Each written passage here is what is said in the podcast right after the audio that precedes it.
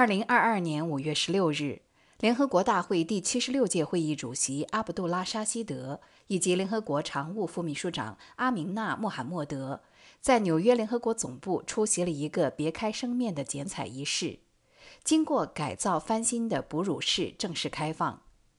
今天就让我们借此机会来跟您谈一谈联合国在关照哺乳期妇女方面所做的工作。请听联合国新闻特约记者杜佳的报道。五月十六日，纽约联合国总部为新妈妈们准备的哺乳室经过翻修改造，再次亮相。哺乳室配备了所有的必要设施，包括迷你冰箱、微波炉，以及面向家庭的艺术品和轻松的照明环境以及背景音乐。联合国大会第七十六届会议主席阿卜杜拉沙希德以及联合国常务副秘书长阿明纳穆罕默德出席了哺乳室的揭幕剪彩仪式。阿希德在剪彩仪式上强调，环境良好的专用哺乳室为哺乳母亲营造了一个令人感到关怀的温馨环境，这对工作场所的性别平等至关重要。Eight existing rooms and the addition of an entirely new room. accessible to delegates and those in the secretariat. 现有的八个房间进行了翻修，并增加了一个可供代表和秘书处人员以及客人使用的全新房间，将为从事外交事务的妇女提供全能。这将加强我们在联合国实现性别平等的决心。我希望所有会员国、机构、民间社会和其他访问联合国场所的人都将采取这些举措。为哺乳母亲创造性别敏感的工作环境。联合国常务副秘书长阿明纳穆罕默德在剪彩仪式上重申了母乳喂养对婴儿成长的重要性。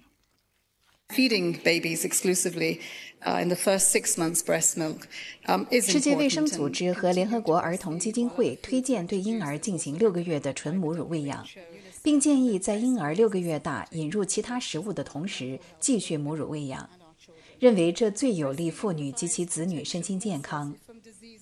母乳喂养可以预防疾病，促进儿童健康发育。母乳是最天然、最可持续的第一食品，有助于降低儿童和孕产妇疾病的风险，建立更健康的家庭，进而促进社会发展。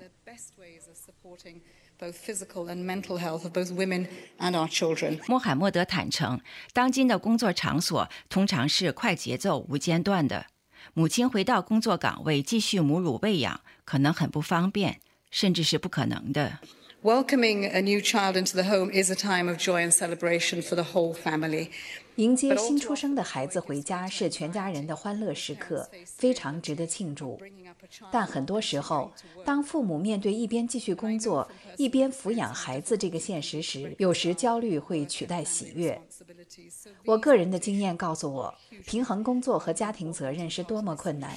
工作场所的哺乳室是解决方案的一个重要组成部分。研究发现，在没有足够支持的情况下，重返岗位可能是母乳喂养的严重障碍。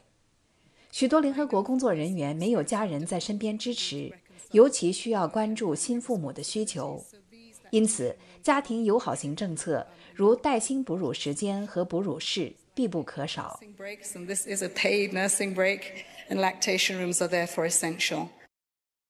穆罕默德认为，这些政策不仅支持母亲和家庭。也有利于整个社会。作为一个组织，联合国也将是这些政策的受益者。员工感到快乐，才能更加敬业、更加投入工作。这是我们以人为本的管理改革的精髓。我很高兴看到这些全新的哺乳室的开放，欢迎大家参观使用。联合国的女性工作人员享有十六周的带薪产假。此外，男性工作人员也享有八周的陪产假。女性工作人员在产假结束回到工作岗位后，许多人继续坚持对新生儿进行母乳喂养。因此，在孩子不在身边时，通过挤奶留存，保证孩子拥有充足的母乳供应和乳汁催生顺畅至关重要。具有人性化和舒适化设计的新型哺乳室，无疑将给新妈妈们带来极大的便利和宽慰。萨尔瓦多第一夫人和新西兰常驻联合国代表也参加了剪彩仪式。穆罕默德特别向萨尔瓦多和新西兰常驻联合国代表团对哺乳室翻新升级所提供的慷慨支持表示了感谢。这不仅让人们想起新西兰总理阿德恩出席第七十三届联合国峰会时在会场内哺乳的场景，不知那一幕情景是否帮助催生了今天联合国总部哺乳室的翻新改造。但有一点是可以肯定的。像阿德恩这样的新妈妈们再来联合国开会时，如果需要哺乳或者留存乳汁，他们会发现这些新的哺乳室是多么的方便，多么令人感到惬意。以上是联合国新闻特约记者杜佳的报道。